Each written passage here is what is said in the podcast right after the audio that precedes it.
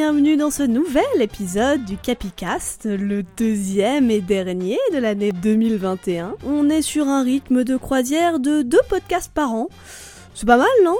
Et dans cet épisode, qui est le numéro 10, on va cette fois tous bouger vers le soleil du Brésil et on va parler d'un des auteurs brésiliens le plus connu internationalement. Je vous présente Jorge Amado. Alors je triche un peu, hein, parce que Amado, c'est pas du tout un illustre inconnu. On est là dans le même cas que pour Marina Tsvetaeva ou Soseki Natsune. Celles et ceux qui connaissent un peu les classiques de la littérature en langue étrangère connaissent forcément Amado, et je parle même pas des Brésiliens et Brésiliennes qui nous écoutent. Et je sais qu'ils sont nombreux, bien évidemment, parce qu'ils l'ont forcément étudié à l'école puisque c'est un classique. Mais pour les autres, bah écoutez, ce sera une découverte, et c'est tant mieux. On n'est donc pas sur un illustre inconnu là encore, même si personnellement je l'ai découvert pour cet épisode, et pour tout vous dire, à l'origine c'est sur sa femme Zélia que je voulais faire l'épisode. Elle a aussi beaucoup écrit et elle a suivi Amado dans toutes ses aventures. Sauf que bah, Évidemment, impossible de trouver ses bouquins traduits en français, ce qui m'a frustré à un point que vous imaginez même pas, surtout qu'elle a beaucoup écrit d'autobiographies et ça aurait été nickel pour me fournir du capimatos. Mais bon, comme je parle pas encore couramment le portugais brésilien, vous allez vous en apercevoir bientôt, on va devoir se rabattre, guillemets avec les doigts, sur le Marie-Georges. Désolé Zélia, déjà que tu as été une oubliée du monde littéraire, c'est vraiment pas cool. Mais rassurez-vous, Zélia Gattai nous accompagnera pendant une partie de l'histoire d'Amado parce que le monsieur a beau être un des plus grands auteurs brésiliens et un représentant de l'école moderniste, Zélia n'est pas non plus étrangère à son succès. L'œuvre de Georges Amado est traduite en 49 langues et la plupart de ses romans se déroulent le plus souvent dans les bas-fonds brésiliens, parfois à la campagne, parfois à la ville. Amado dépeint avec beaucoup d'humour et de poésie des vies des communautés noires, blanches et mulâtres, comme on disait à l'époque. Et même si ne rien trouver sur Zelia Gattai m'a un tout j'ai quand même été séduite par les romans d'Amado qui sont pleins d'humour et pleins de drame, pleins de sensualité joyeuse et de violence brutale, d'amitié, d'alcool et de joie de vivre. Alors c'est parti pour la vie trépidante de Georges Amado et Zélia Gattai.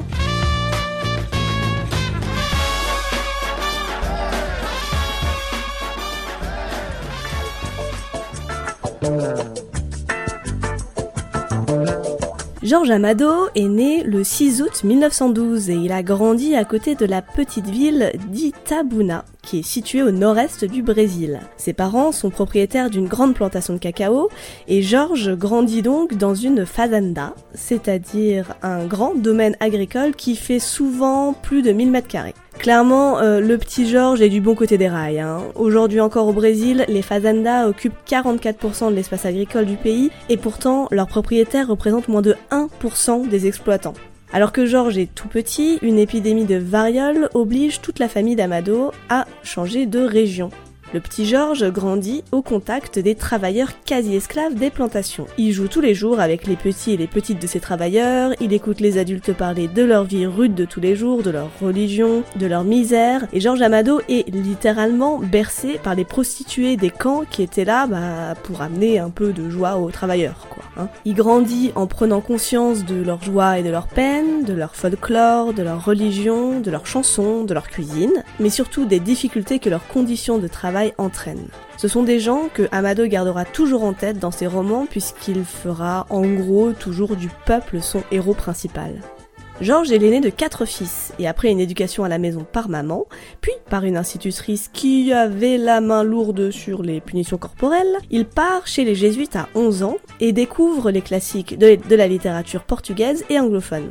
Mais bah, l'internat l'ennuie, hein, surtout quand on a l'habitude de courir la campagne avec ses potes des plantations de cacao. Un beau jour, Georges s'enfuit de l'internat et rentre chez lui à pied, qui est quand même situé à plusieurs jours hein, de l'internat, à pied, comme ça, j'allais en passant, à 11 ce qui mettra définitivement fin à l'internat chez les jésuites. Mais même s'il s'est enfui de l'école religieuse, ça ne l'empêche pas de commencer à écrire, et encore moins de fréquenter les populations ouvrières. Et à l'âge de 14 ans, le petit Georges écrit déjà et collabore même avec certaines revues et des magazines.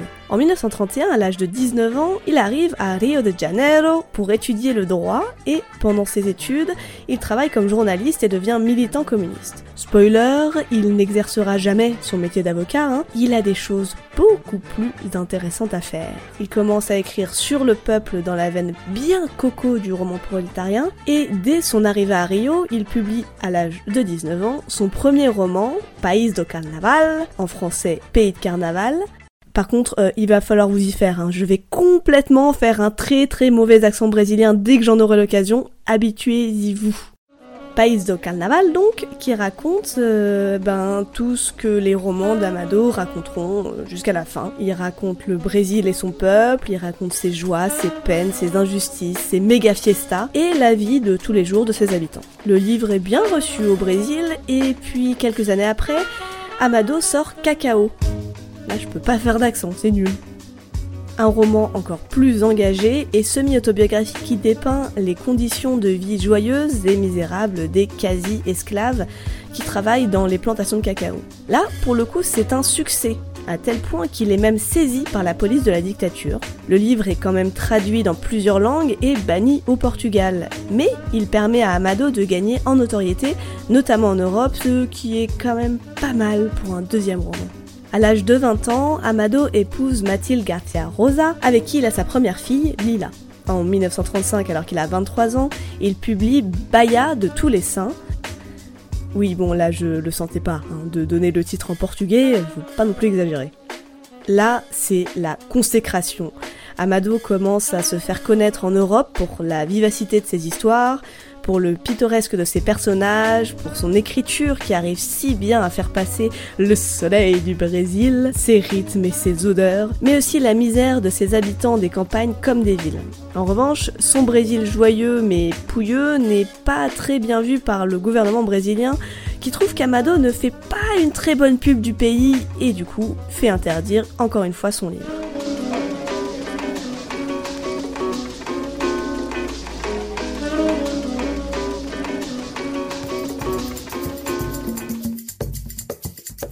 Alors, là, c'est le point histoire où je vérifie deux fois mes infos avant d'ouvrir la bouche, parce que j'ai vraiment peur de dire n'importe quoi et surtout je ne rentrerai dans aucun détail. C'est l'heure de parler de la dictature de Getúlio Vargas, appelée l'Esta Novo, ce qui veut dire l'État nouveau. En gros, pour le Brésil, si j'ai bien révisé mon Civilisation 4, c'est un pays qui s'est fait violemment coloniser pendant trois siècles par les Portugais, de 1500 à 1815 environ. Bon.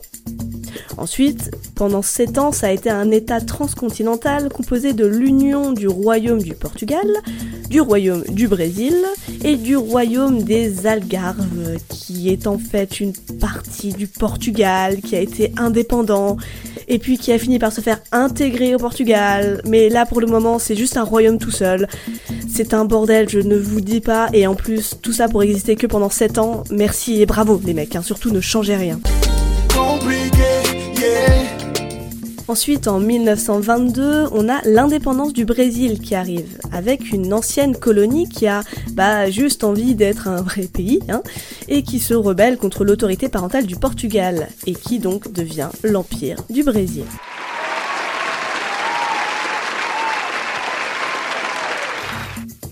Là, malgré bon, quelques guerres et un fils du souverain qui prend le trône à 5 ans, le pays jouit quand même d'une relative prospérité économique et politique avec une relative liberté de parole et une activité économique florissante.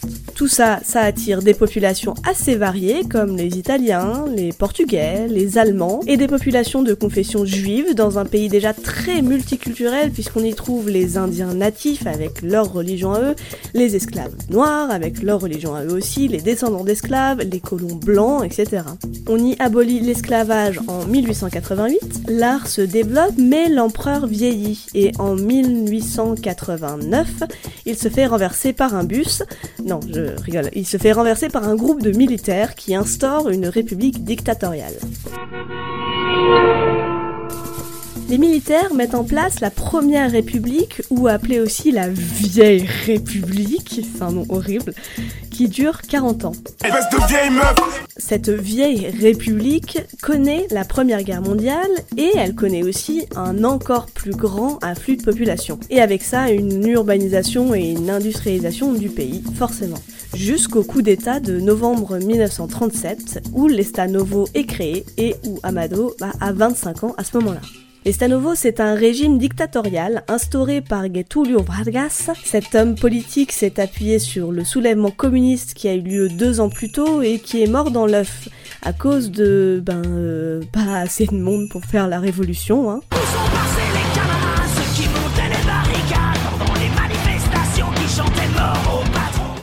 Mais Getulio Vargas utilise ce prétexte en disant les communistes ils vont tous nous manger et il établit une dictature militaire bien sympathique à base de propagande, à base de droits de grève supprimés, de culte de la personnalité, d'anticommunisme évident, avec de belles œillades lancées à Mussolini. Hmm.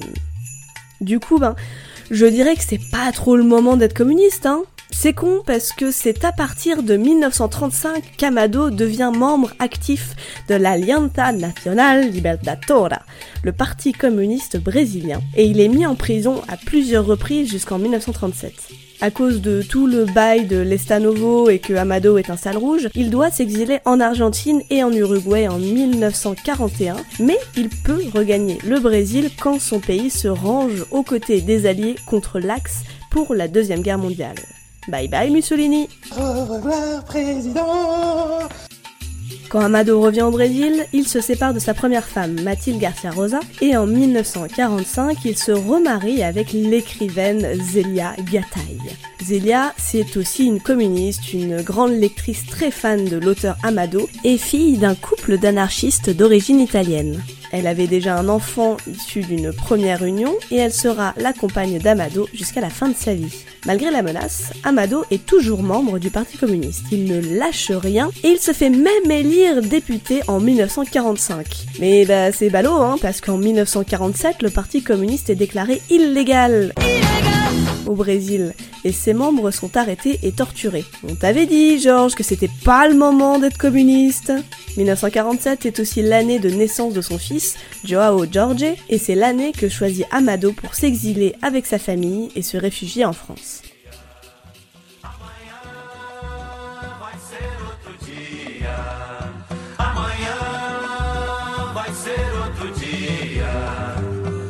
Hoje você é quem manda, falou, tá falado, não tem discussão, não.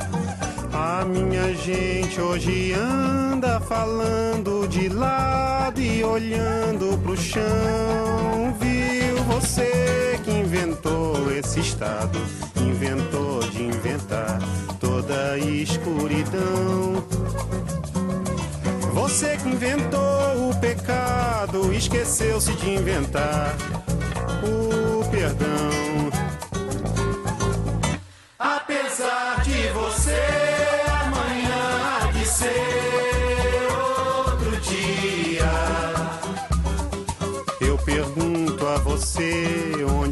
Vai se esconder da enorme euforia.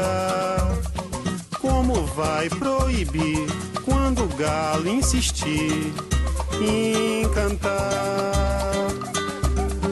Água nova brotando e a gente se amando sem parar. Quando chegar o momento, esse meu sofrimento, vou cobrar com juros, juro. Todo esse amor reprimido, esse grito contido, este samba no escuro. Você que inventou a tristeza, ora tem a fineza de desinventar. Você vai pagar e é dobrado cada lágrima rolada nesse meu penar. Apesar de você amanhã ser outro dia, ainda pago pra ver o jardim florescer, qual você não queria. Você vai se amargar vendo outro dia raiar sem lhe pedir licença.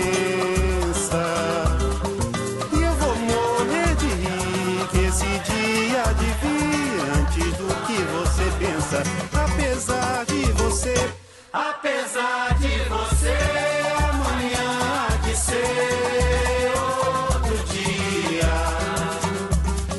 Você vai ter que ver amanhã renascer e esbanjar poesia.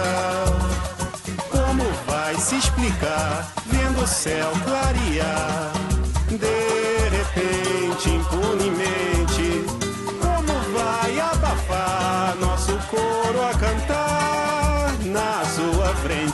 Apesar de você, apesar de você, amanhã há de ser outro dia. Você vai se dar mal, etc e tal. Laraiá, laraiá. Juste là, on vient de s'écouter Apesar de Você, la chanson de la résistance pendant la dictature chantée par Chico Buarque, un des artistes qui a révolutionné la musique brésilienne en la mélangeant à d'autres, et surtout connu pour avoir composé et écrit des pièces et des chansons contre la dictature militaire. Il est aussi connu par les nombreuses reprises de ses chansons, du genre O que será, que será que andam suspirando pelas alcovas, que andam sussurrando em versos e trovas, que andam combinando no breu das tocas, que andam nas cabeças, andam nas bocas, que andam acendendo velas nos becos, que estão falando alto pelos botecos, e gritam nos mercados que com certeza está na natureza. Será que será? O que não tem certeza, nem nunca terá, o que não tem conserto, nem nunca terá. o que não tem tamanho. ou encore Diz que Deus, diz que Deus, diz que Deus dará. Não vou duvidar ou negar. Se Deus não dá, como é que vai ficar ou negar? Diz que Deus, diz que dá. Et si, comme moi, vous pensiez que c'était des compositions originales et que votre monde s'est effondré, je vous laisse quelques secondes pour vous en remettre.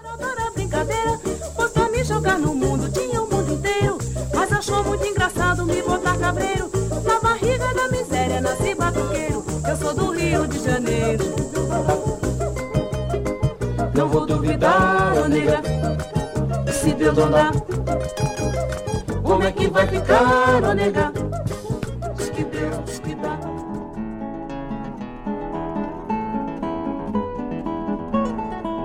Amado arrive à Paris en 1947 avec Zélia et leur fils. Il est accueilli à bras ouverts par les différents comités d'auteurs, comités de communistes, comités de brésiliens exilés et comités d'auteurs brésiliens communistes exilés. De son côté, sa femme Zélia obtient un diplôme de littérature à la Sorbonne et ils habitent dans ce qui n'est encore qu'une simple petite chambre meublée au Grand Hôtel Saint-Michel, rue Cujas. Car oui, le quartier Saint-Michel a un jour été le quartier de la plèbe. Paris est devenu de plus en plus sale. Paris est saccagé au niveau de travaux n'importe où, n'importe comment. Zélia le décrit comme, je cite, le bastion des communistes latino-américains et portugais, gens de lettres et artistes de préférence. Fin de citation. Bref, il est plein de Brésiliens et Brésiliennes en exil, quoi. Amado et Zélia fréquentent le cercle d'Aragon, qui était le chef de file des écrivains communistes de l'époque. Il y croise entre autres Picasso et il s'intègre au milieu communiste en France, mais aussi dans toute l'Europe, puisque à cette époque, Paris, c'est le carrefour de tous les réseaux intellectuels. Amado est déjà connu internationalement, mais là, c'est encore mieux. Il dénonce la dictature du Brésil, mais aussi dans d'autres pays. Il se fait connaître, il étend son réseau en Europe et toutes ses œuvres se retrouvent traduites. En 1948, il participe au congrès de Wrocław à Varsovie. C'est le congrès mondial des intellectuels pour la paix mondiale, mais c'est un congrès principalement communiste, pro-soviétique, dans une époque où commence à apprendre deux trois trucs pas cool qui se sont passés sous Staline. Ce congrès mène à un autre congrès, le premier congrès mondial des partisans de la paix, qui se passe en avril 1949 à la salle Pleyel à Paris, et Amado a beaucoup aidé à son organisation. Dans ce congrès-là, on élit les membres du Conseil mondial de la paix qui siégera à Prague, et dont les membres sont des superstars du monde intellectuel de l'époque, et dont Amado aura une place au comité exécutif, ce qui contribuera encore à augmenter sa fame et son réseau de connaissances dans le monde entier. Amado devient donc l'un des principaux leaders du mouvement mondial pour la paix et il fait des allers-retours dans plusieurs pays d'Europe, notamment en Europe de l'Est. Il demeure à Paris trois ans, jusqu'en 1950 parce que fin 1949, Amado, sa famille mais aussi d'autres intellectuels communistes comme Pablo Neruda par exemple, sont forcés de quitter la France parce que bah y en a marre de ces salles rouges hein. Amado et sa famille habiteront à Dobris, dans le château des écrivains en Tchécoslovaquie jusqu'en 1952. Son passage en France lui aura permis de démultiplier sa renommée dans les pays d'Europe et de faire traduire l'intégralité de ses œuvres en français, en espagnol, en allemand, en tchèque, en anglais, et accessoirement de lui payer, grâce aux droits d'auteur, de quoi vivre chez les Tchèques. C'est dans ce château en Tchécoslovaquie que naît le troisième enfant d'Amado et Zélia, Paloma Jorge Amado. C'est aussi là qu'il écrira son gros pavé, Les souterrains de la liberté, où il rentre à fond dans le réalisme social pour décrire la résistance communiste au Brésil sous la dictature. Le réalisme social, c'est un courant artistique du 19e siècle qui veut décrire de manière la plus naturelle possible les conditions de travail de la classe ouvrière, surtout pour critiquer la société inégalitaire qui exploite cette main-d'œuvre misérable. Typiquement, si vous avez lu Germinal ou Le Vente de Paris de Zola, vous voyez tout à fait de quoi je veux parler. Évidemment, Amado se retrouve parfaitement là-dedans, lui qui a toujours aimé écrire sur les vagabonds, sur les marchands, sur les prostituées, sur les travailleurs agricoles, sur les marins, bref, sur le bas peuple. À Dobris, la petite famille est soutenue par un vaste réseau de solidarité communiste. Il continue à rencontrer des artistes et des dirigeants politiques importants, il visite des crèches, des usines, des clubs ouvriers, et même en exil, il continue à faire partie de l'élite intellectuelle. Amado et Zélia resteront 16 ans sans pouvoir rentrer en France. Pourtant, lui continue de publier ses écrits dans des revues françaises. C'est dans les Lettres françaises qu'il publiera en feuilleton Les Chemins de la Faim en 1950, un roman qui décrit les sécheresses qui ravagent périodiquement la région du nord-est du Brésil. Amado s'inspire des romans staliniens avec une belle tartine d'apologie du stalinisme contre le trotskisme. Pourtant, alors que sa production littéraire était particulièrement soutenue avec un nouveau roman tous les deux ans, son arrivée à Paris et sa plongée dans les activités politiques l'obligent à ralentir son rythme de production aux grandes dames de qui adore les romans d'Amado. Et même s'il a une meilleure visibilité économique, Amado est aussi dépendant de ses contacts, de son réseau et il a moins de temps à consacrer à l'écriture.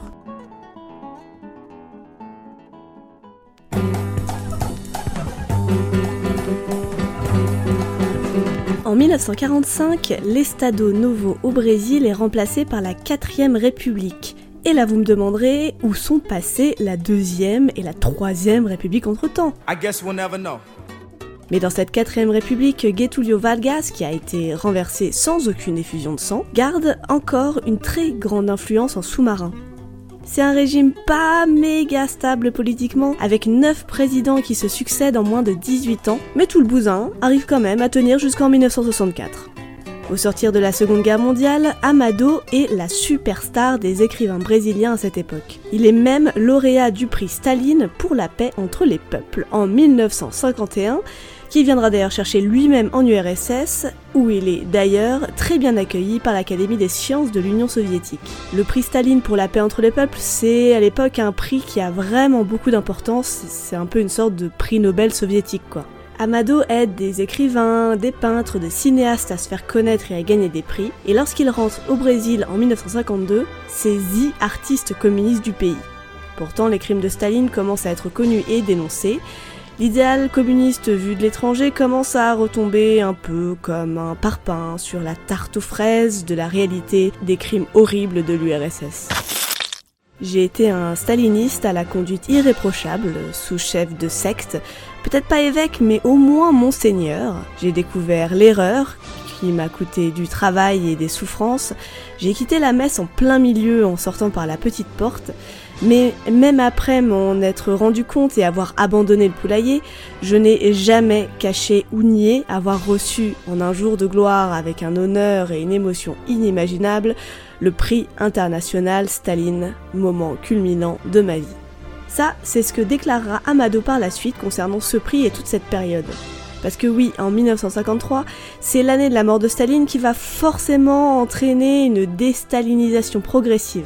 Bah oui, euh, quand on est mort, les gens ont généralement vachement moins peur de vous et arrêtent de vous cirer les pompes. Cette déstalinisation est rendue presque officielle lors du 20e congrès du Parti communiste en 1956, où on admet plus ou moins publiquement que Staline n'était peut-être pas infaillible et que le culte de la personnalité en fait, c'est peut-être pas si cool que ça. Amado suivra cette tendance et s'éloignera même du parti en sortant discrètement du PCB, sans bruit pour ne froisser personne parce qu'il continuera à orbiter malgré tout autour de ses cercles.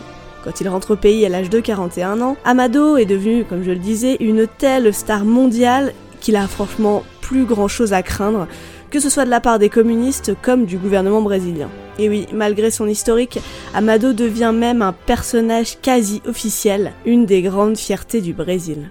Comme il a arrêté de faire son communiste, il a plus de temps pour se remettre à écrire la grande joie de Zélia et de ses lectrices. En 1958, Amado sort Gabriela Girofle et Cannelle, une histoire d'amour du point de vue d'une femme forte et indépendante et qui sera parmi ses romans les plus connus. Il sort des livres presque tous les deux ans, dont beaucoup deviennent des best-sellers, comme l'histoire de Teresa Batista, Un autre destin de femme forte, ou encore Donna Flor et ses deux maris, encore un destin de femme, et toujours drôle, toujours touchant, toujours sensuel, tragique et toujours truculent. Dans les romans de la fin de sa vie, il laisse tomber le réalisme social pour se concentrer sur la vie de tous les jours du peuple avec une plume plus légère et joyeuse. Il est reconnu docteur honoris causa par plusieurs grandes universités du Brésil, c'est-à-dire qu'il est reconnu comme un être exceptionnel qui a posé sa marque dans un domaine particulier. Et en 1961, il devient membre de la prestigieuse Academia Brasileiras de Letras. Non, là, on va le faire sans accent, c'est mieux pour tout le monde, je crois. C'est l'Académie brésilienne des lettres et à sa mort en 2001, c'est Zélia qui sera appelée pour le remplacer.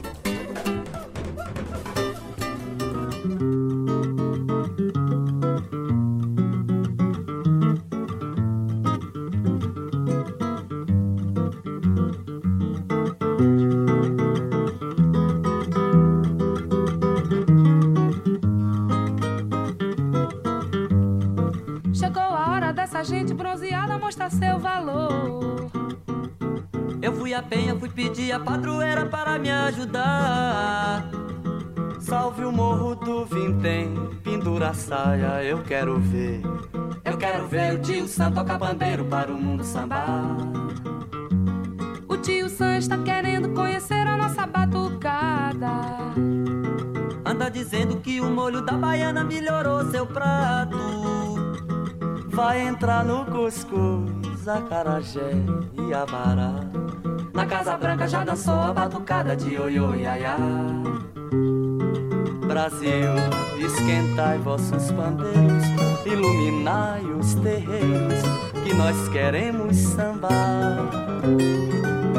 Há quem sambe diferente noutras terras, outra gente um batuque de matar.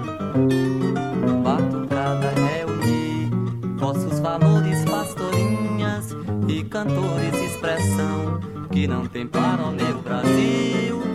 Brasil, esquentai vossos bandeiros,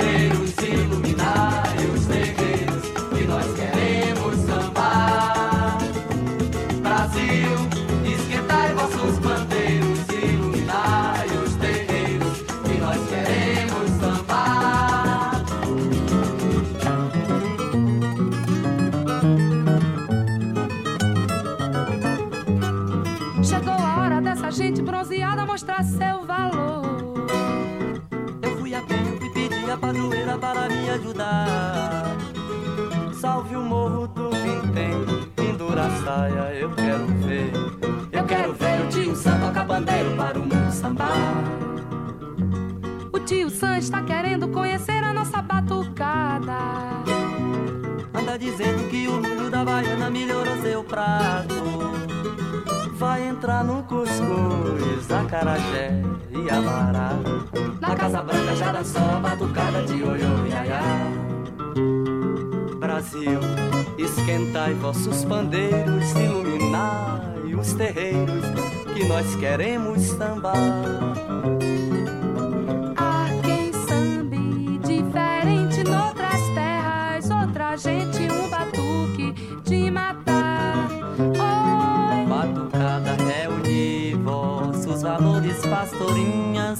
Pastorinhas e cantores de expressão que não tem para o meu Brasil. Brasil,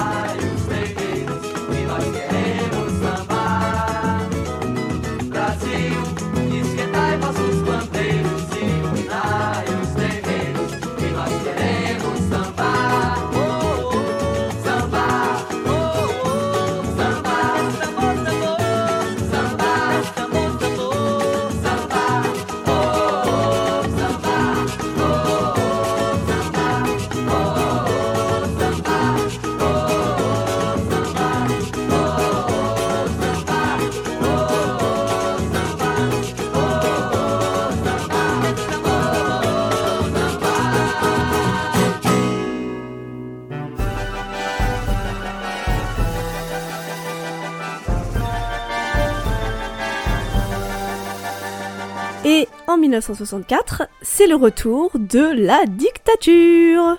Est-ce que vous en voulez encore ce soir, mesdames et messieurs, mesdames et messieurs? En gros, sous un contexte d'instabilité politique, de soulèvement populaire, de corruption généralisée et avec le coup de pouce de la CIA, euh, c'est pas du complotisme primaire, hein, c'est l'ambassadeur américain lui-même qui l'a admis par la suite. Donc sous tout ce contexte joyeux, des militaires prennent encore une fois le pouvoir. Mais attention, hein, toujours sous le discours du respect de la démocratie, du monde libre contre le communisme, et surtout de la fameuse identité chrétienne enfouie dans les racines du Brésil.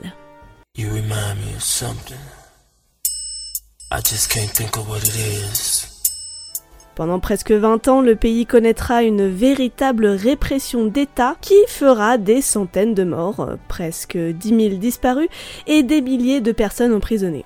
C'était d'ailleurs plutôt la mode hein, dans toute l'Amérique latine à cette époque, puisque l'Argentine, le Chili, la Bolivie ou encore le Paraguay ont connu ça des années 60 aux années 80, et on a d'ailleurs appelé cette période la guerre sale.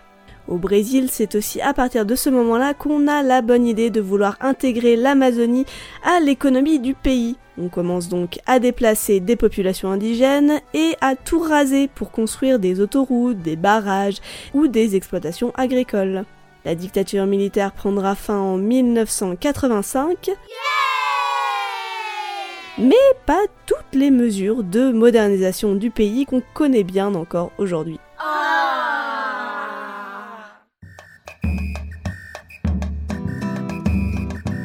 Alors que pas mal d'auteuristes brésiliens brésiliennes sont arrêtés ou doivent fuir le pays, de son côté pour Amado, euh, bah tout roule. Hein. C'est devenu, comme je disais, l'écrivain officiel, il est salué dans son pays et toujours à l'étranger. Les militaires n'osent rien lui dire, même quand il se lève de temps en temps pour dénoncer la répression et les abus de pouvoir. En 1965, il est retiré de la liste noire française en tant qu'auteur communiste à la demande du ministre de la Culture de l'époque, André Malraux. Amado se réinstalle à Salvador de Bahia qui est sa ville de cœur et fait construire une grande maison dans laquelle circulent nuit et jour des amis. On peut aujourd'hui la visiter et elle est devenue évidemment un musée consacré à l'auteur. En 1984, il est même nommé commandeur de la Légion d'honneur par le président de la République française, François Mitterrand. De son côté, Zélia commence en 1979 une carrière littéraire avec une autobiographie de sa jeunesse qui s'intitule Anarchiste Dieu merci et qui est un best-seller et qui n'est plus dispo en français aujourd'hui à part si vous tombez dessus en brocante ou si vous commandez sur Amazon au pif le seul bouquin en français avec Zélia Gataï comme autrice. Et oui, True Story. Cette autobiographie raconte des scènes quotidiennes de son enfance au Brésil avec ses deux parents italiens et anarchistes, leur famille, leurs voisins et l'histoire de leurs propres parents à eux qui ont émigré au Brésil à la recherche d'un pays de cocagne. Ça se lit tout seul et là aussi c'est plutôt truculent. Zélia continue le genre autobiographique en sortant 8 tomes de la suite de sa vie, notamment passés auprès de Georges, et j'aurais bien aimé que les éditeurs français se bougent pour les publier, ça m'aurait été bien utile pour le podcast. Et même juste, c'est honteux hein, de voir que aucun de ses romans n'a été récemment traduit en français, alors qu'elle fait, au même titre que son mari, partie des auteurs les plus reconnus du Brésil dans son propre pays et à l'international. D'autant qu'elle a aussi écrit des romans, des livres pour enfants et qu'elle a pris beaucoup, beaucoup de photos qu'elle a sorties dans une photo autobiographie et tout ça, ben, c'est pas trouvable en France. Son boulet énervé, son boulet énervé. Jusqu'en 1984, Georges Amado publiera encore une dizaine de romans, dont la plupart ont été adaptés pour la télévision brésilienne ou portés à l'écran au cinéma carrément.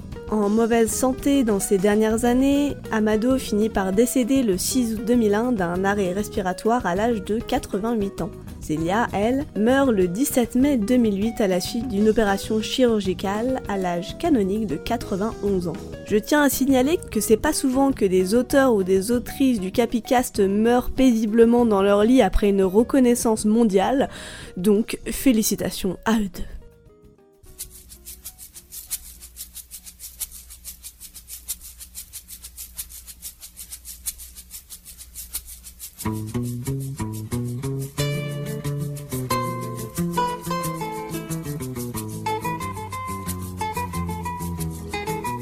Georges Amado, c'est près de 25 romans, quelques recueils de nouvelles, des contes et des biographies. Georges Amado, c'est l'auteur le plus adapté à la télévision et au cinéma brésilien. Georges Amado, c'est l'écrivain brésilien le plus vendu dans le monde après Paulo Coelho.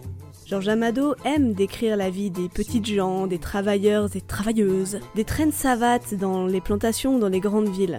Il aime mettre à jour les injustices, la misère et l'hypocrisie d'un système bourgeois qui les regarde de haut et qui a oublié ce que c'était que de vivre. Il donne la parole au peuple de Bahia dans tout son métissage culturel et racial. Il invente des personnages savoureux qu'il a sans doute croisés dans sa vie et il donne une vision engagée et pleine d'humour d'un peuple qu'il aime d'amour, dont il se sent proche et qu'il cherche à défendre. Georges Amado, c'est un conteur incomparable qui met en avant le truculent, le folklorique, et chez qui le vaudou se mêle aux saints catholiques et aux esprits amérindiens, africains ou caribéens. Il y a même un petit côté réalisme magique dans les romans à la fin de sa vie, avec un peu d'incursion de fantastique dans la vie si terre à terre qu'il décrit. Mais Georges Amado, c'est aussi, dans les romans de la première partie de sa vie, un auteur communiste qui parle de lutte des classes et de l'importance de la grève de manière un peu artificielle, comme si c'était la seule solution pour l'humanité ouvrière.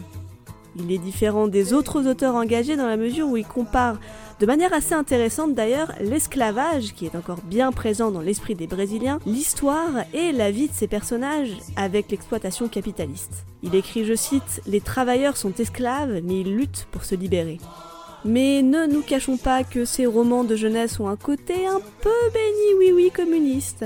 J'avais parlé de l'importance du réalisme social chez Amado, qui lui convient tout à fait, hein, puisqu'il adore écrire sur le petit peuple. Sauf que bah le réalisme social généralement ben, c'est rude, c'est de la tragédie, c'est de la boue, c'est de la caillasse, c'est de l'alcoolisme, c'est de la violence à longueur de page. Amado lui il a plutôt décrit une ambiance euh, certes pauvre, parfois terrible et pleine de drames et d'inégalités, mais principalement joyeuse et pleine d'humour. Il y a presque une sorte euh, d'angélisme de la pauvreté chez Amado, qu'on retrouve d'ailleurs chez pas mal d'auteurs hein, de réalisme social, du genre Ah les pauvres, ces gens qui ont tout compris à la vie et qui font fi des conventions sociales pour juste profiter des rares instants de bonheur et faire la fête quand ils peuvent. Mais là, on a quand même encore plus l'impression que la vie est toujours un peu légère chez ces gens-là. Il y a un côté idéalisation de la misère qui me dérange un peu, sans compter que je trouve que ces rajouts de propagande stalinienne, ça tombe toujours un peu à côté. Quand on vient de passer 300 pages à te parler de personnages qui font la fête, qui boivent, qui baisent, qui dansent, le laïus sur l'importance de la grève et de la solidarité prolétarienne contre le patronat, ça fait bizarre. Mais ça, bon, hein, c'est mon avis, hein, vous en faites ce que vous voulez. D'autant plus que, en se concentrant sur le côté joyeux et justement truculent, ces romans, enfin surtout ceux de la dernière partie de sa vie, oublient un peu le côté justice sociale. On lui a d'ailleurs reproché, surtout à la fin de sa vie, ce côté roman populaire, je mets des guillemets avec les doigts, avec ses histoires d'amour, ses histoires d'argent, ses histoires de famille, ses gros dramas. Certains critiques se demandent même si les livres d'Amado, c'est vraiment de la littérature avec un L majuscule, et d'autres ont comparé son style à celui d'une telenovela. Bah, si vous voulez mon avis, mais hein, encore une fois, ça n'engage que moi, leur littérature avec un grand L, ils peuvent toujours se la mettre dans leurs endroits pas très littéraires. Vous prenez bien votre plaisir où vous voulez, et moi, Amado, je trouve ça formidablement bien écrit, avec des idées et des tournures très très poétiques. Et si ces romans ne vous emmènent pas au cœur des rues du Brésil, aussi bien qu'une bonne samba, je sais vraiment pas ce qu'il vous faut. Truculent, c'est pas un mot que j'utilise tous les jours, hein, mais faut bien avouer que ça va comme un gant à la plupart des romans d'Amado, que ce soit ses premiers, encore noyés sous la propagande communiste, ou ces derniers, plus légers, moins politiques et plus orientés vers des personnages féminins hein, d'ailleurs, et plus dénonciateurs d'une société hypocrite que dénonciateurs d'une société inégale d'ailleurs. hein. C'est vrai qu'il y a un côté, la misère est moins pénible au soleil, surtout avec des jolies filles, des jolis garçons, de l'alcool et de la musique, mais on sent le sourire d'Amado partout dans ses livres, et tout le monde sans exception a son portrait tiré au vitriol. Enfin, surtout les bourgeois quand même. hein. Il a aussi de beaux portraits de femmes avec certes un male gaze omniprésent, un peu comme si on était dans un pays d'Amérique du Sud, hein, mais des personnages bien construits, aux personnalités fortes, courageuses et intelligentes. Enfin bref, Amado, c'était une gloire littéraire mondiale des années 60 aux années 80, et quand j'en ai parlé à ma tante, qui a la bonne soixantaine, elle m'a dit se rappeler vaguement de Georges Amado comme d'un écrivain à succès à son époque. Aujourd'hui, il a un peu tombé dans l'oubli, et c'est aussi l'occasion de le rappeler à notre mémoire, et surtout, surtout de relire, si vous le pouvez, toutes les aventures de ces personnages de traîne savate, d'ivrognes, de filles de joie et de bambocheurs qui passent leur temps à faire la fête à la vie. Ça donne envie d'aller avec eux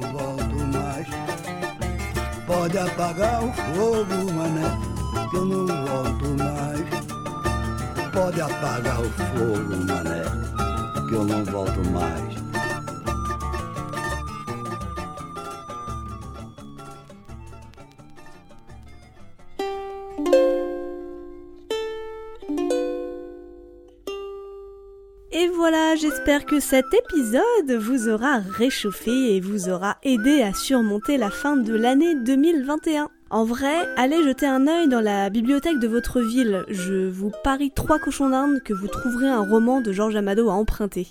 Le Capicast, c'est un podcast hébergé dans le doux et chaud giron du Calvin Ball Consortium. Le Calvin Ball Consortium, c'est un réseau de petits podcasts, tous aussi variés les uns que les autres. Ça parle d'animation japonaise avec Calvin Ball, de musique au pif avec Recommandé, d'idol avec KSZD, de jeux vidéo avec ludographie, les règles du jeu ou encore le meilleur jeu électronique ever. Ça parle de littérature avec l'appel de Cthulhu et avec le Capi, mais ça vous aviez déjà. Hein. Ça parle de BD avec les ça parle de bestioles avec le bestiaire des besties et évidemment ça parle de tout ça en même temps dans le Calvin Ball, le cœur du réseau, le podcast à thématique aléatoire par où tout a commencé.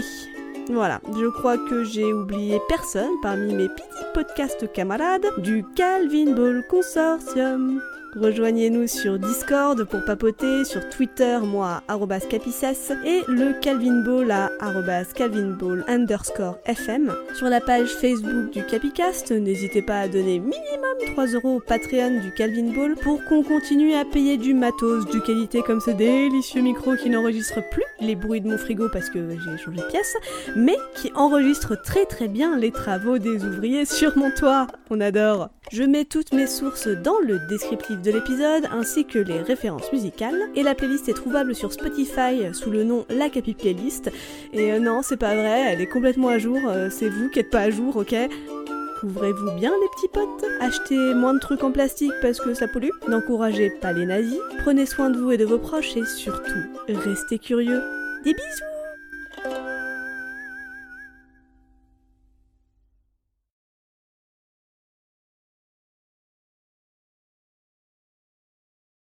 Et oui, malgré son historique, Amado devient même un personnage quasi officiel, une des grandes fiertés, une des grandes fiertés du Brésil. Ah, sa mère la pute Amado viendra même le chercher en personne en Union soviétique, et il est d'ailleurs très très bien accueilli par l'Académie des sciences de... Hmm. Allez, troisième prise. Putain. Et en 1961, il devient membre de la prestigieuse Academia Brasileira... Blah Brasi- Brasil... Brasileiras Brasileiras Ouais, non, on va le faire sans accent. Son boulet énervé, son boulet énervé.